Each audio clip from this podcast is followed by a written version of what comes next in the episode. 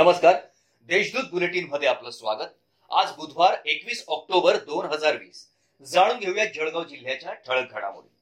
माजी मंत्री तथा खानदेशातील भाजपचे ज्येष्ठ नेते एकनाथराव खडसे गुरुवारी बावीस ऑक्टोबर रोजी मुंबईत राष्ट्रवादी काँग्रेस पक्षात अधिकृतपणे कन्या तथा जिल्हा मध्यवर्ती बँकेच्या चेअरमन रोहिणी खडसेंसह प्रवेश करणार आहेत.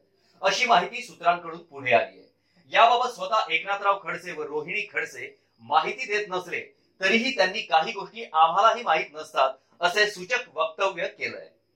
गेल्या दोन दिवसांपासून हतनूर प्रकल्प पाणलोट क्षेत्रात पाण्याच्या आवकमुळे प्रकल्पाचे दोन गेट पन्नास मीटरने उघडून तीन हजार तीनशे नव्वद क्युसेक तर नाशिक जिल्ह्यात झालेल्या पावसामुळे गिरणा प्रकल्पात पाण्याची आवक वाढल्याने गिरणा प्रकल्पाचे दोन गेट साठ मीटरने उघडून पाण्याचा विसर्ग केला जातोय. मध्य रेल्वे प्रशासनाकडून अमृतसर एक्सप्रेस वगळता बहुतांश सर्व रेल्वे प्रवासी गाड्या सुरू करण्यात आल्या आहेत. या स्पेशल गाड्यांना सर्वसाधारण बोग्यात जोडलेल्या आहेत.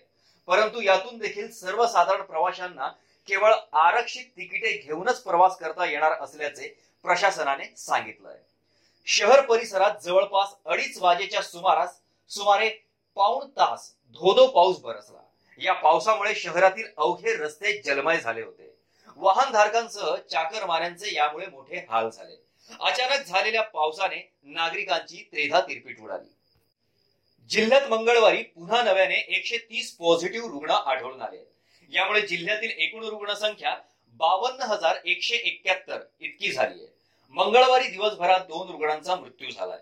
जिल्ह्यात आतापर्यंत एकोणपन्नास हजार एकशे पन्नास रुग्ण कोरोना मुक्त झालेत. यातील दोनशे पंधरा रुग्णांना नुकताच डिस्चार्ज देण्यात आलाय.